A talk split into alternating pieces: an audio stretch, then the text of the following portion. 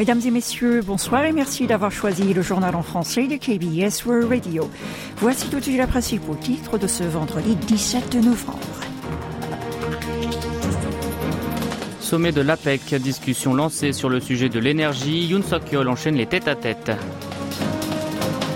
À J- de la journée de l'industrie des missiles, aucun mouvement inhabituel repéré en Corée du Nord. Selon le FMI, la Corée du Sud atteindra son objectif de stabilité des prix en 2024. Et enfin, les étudiants aux États-Unis apprennent moins de langues étrangères, sauf le coréen.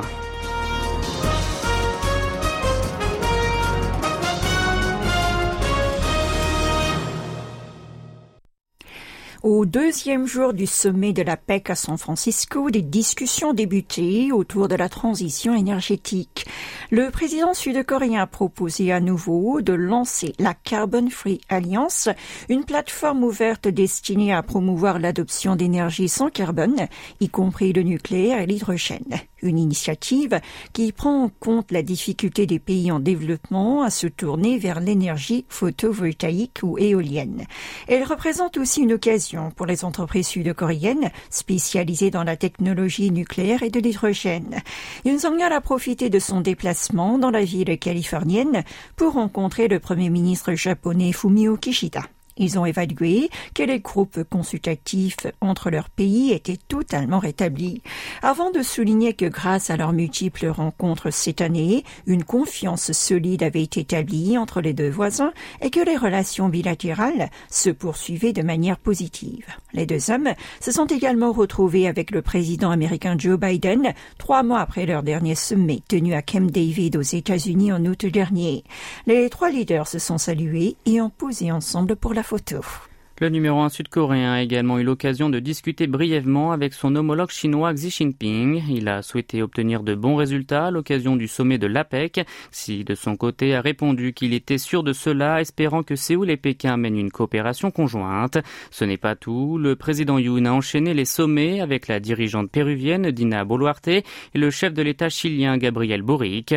Il a également échangé avec son homologue vietnamien Vo Van Thuong. À cette occasion, Séoul et Hanoï se sont engagés à mener des échanges entre leurs gouvernements et leurs entreprises pour la croissance du commerce extérieur et des investissements dans le secteur des semi-conducteurs et des automobiles. À la veille de la journée de l'industrie des missiles, le 18 novembre, récemment désignée par la Corée du Nord, celle-ci ne montre aucun mouvement inhabituel lié au lancement de satellites de reconnaissance.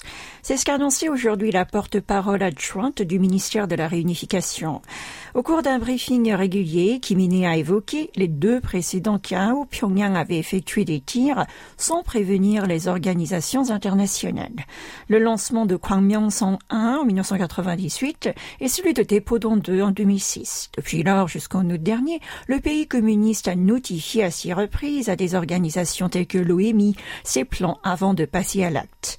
Lors des lancements de satellites militaires en mai et en août dernier, le régime de Kim Jong-un avait préalablement informé le Japon en tant que pays médiateur pour les zones de navigation à laquelle appartiennent les deux Corées selon le service mondial d'avertissement de navigation. Pour rappel, en commémoration du tir d'essai du missile balistique intercontinental Hwa-117 effectué le 18 novembre de l'année dernière, Pyongyang a désigné ce jour comme sa journée de l'industrie des missiles. De nombreux experts avaient alors pensé que le régime aurait choisi ce jour comme jour J pour le troisième tir. Et pour refermer ce chapitre, le dossier des personnes emprisonnées par Pyongyang fait beaucoup de bruit, alors que les parents d'Otto Wambior, étudiant américain arrêté en 2016 pour avoir tenté de voler une affiche de propagande dans un hôtel de la capitale nord-coréenne, avaient obtenu un dédommagement d'environ 500 millions de dollars en 2018. La donne est totalement différente pour les victimes sud-coréennes. En mai dernier, en Corée du Sud, un tribunal a rendu un jugement ordonnant au royaume ermite de verser environ 36 000 euros à Kim Sang-tae, qui a été emmené au nord du 30 38e parallèle en tant que prisonnier de guerre en 1950 et a fait défection en 2001, ainsi qu'à deux autres personnes. Cependant, non seulement Kim, mais aussi les familles de prisonniers de guerre ayant obtenu gain de cause devant la Cour en 2020 n'ont pu recevoir de compensation, faute de moyens d'exécuter le jugement. Malheureusement, Kim est décédé en octobre dernier à l'âge de 91 ans. Dans ce contexte, compte tenu de l'âge avancé des victimes, des voix se font entendre. Selon elle, le gouvernement sud-coréen devrait intervenir rapidement en remboursant 10% en premier lieu les aînés, puis réclamer ultérieurement son droit à la compensation auprès de Pyongyang. Vous êtes à l'écoute du journal en français sur KBS World Radio. Économie à présent. Le Fonds monétaire international, FMI, a prévu dans son rapport de consultation annuelle 2023 sur la Corée du Sud, publié aujourd'hui, que le taux d'augmentation des prix de cette dernière continuerait de baisser pour afficher 3,6% cette année et 2,4% l'année prochaine, permettant ainsi d'aboutir à son objectif de stabilité des prix. De plus, le FMI attend à une reprise progressive de l'économie sud-coréenne avant la fin de l'année grâce à l'amélioration des exportations de semi-conducteurs et à la reprise de l'industrie touristique. Ainsi, le taux de croissance devrait atteindre 1,4% cette année et 2,2% l'an prochain.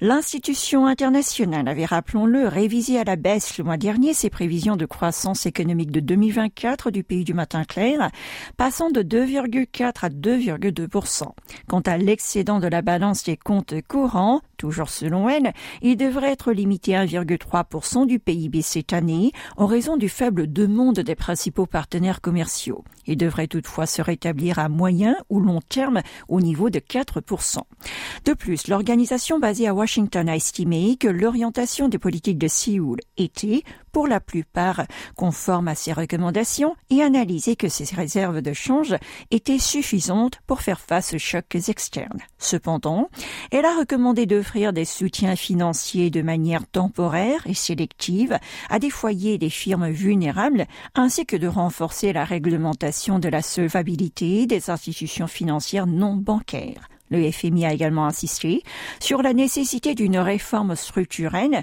pour améliorer le taux de croissance potentielle et faire face aux changements démographiques.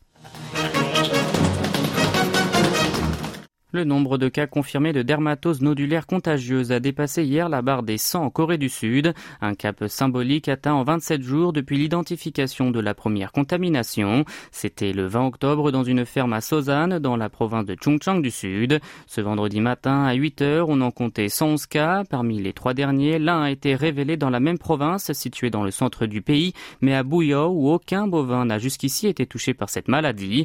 La dermatose nodulaire contagieuse, rappelons-le, est une maladie maladie de peau animale virale transmise par des insectes hématophages dont les moustiques. Ayant un taux de mortalité de 10%, les symptômes comprennent de la fièvre et des lésions cutanées. Aux États-Unis, les étudiants ont tendance à moins apprendre de langues étrangères. Pourtant, l'engouement pour le coréen est grandissant. Les chiffres sont parlants. D'après les résultats d'une étude que l'Association de la langue moderne d'Amérique ou EMELA a menée auprès de 2455 universités américaines, le nombre d'élèves inscrits à un cours de langue, autre que l'anglais, s'est élevé à 1 182 500 en 2021. C'est une baisse de 16,6% par rapport à 2016. Par langue, c'est l'allemand qui a tiré près de 34% de moins d'apprentis. Puis viennent l'arabe et le français avec respectivement moins de 27 et 23% au contraire, plus de 19 000 jeunes se sont initiés au coréen en 2021, soit environ 38% de plus que cinq ans auparavant. Pour la présidente de la MLA, Paula Krebs, cette augmentation n'est pas due à la hausse des chercheurs ou étudiants spécialisés en coréanologie, mais à l'intérêt grandissant des élèves pour la culture coréenne. Et un mot de sport pour terminer. La Corée du Sud a parfaitement lancé sa campagne de qualification pour le prochain mondial de football qui se déroulera en 2026 en Amérique du Nord. Les guerriers de Taeguk se sont facilement imposés face à leurs adversaires singapouriens 5 à 0 hier soir au stade de la Coupe du Monde de Séoul. Il a tout de même fallu attendre la 44e minute pour les voir ouvrir la marque par l'intermédiaire de Cho Gyu-sang. En deuxième période, les hommes de Jürgen Klinsmann ont délivré un récital. Hwang Yi-chan, Song Eun-min, Hwang Ui-jo et enfin Lee Kang-in y sont allés de leur but. Grâce à ce score fleuve, le pays du matin clair figure en tête du groupe C. Prochaine rencontre pour les coéquipiers de Sony mardi prochain contre la Chine.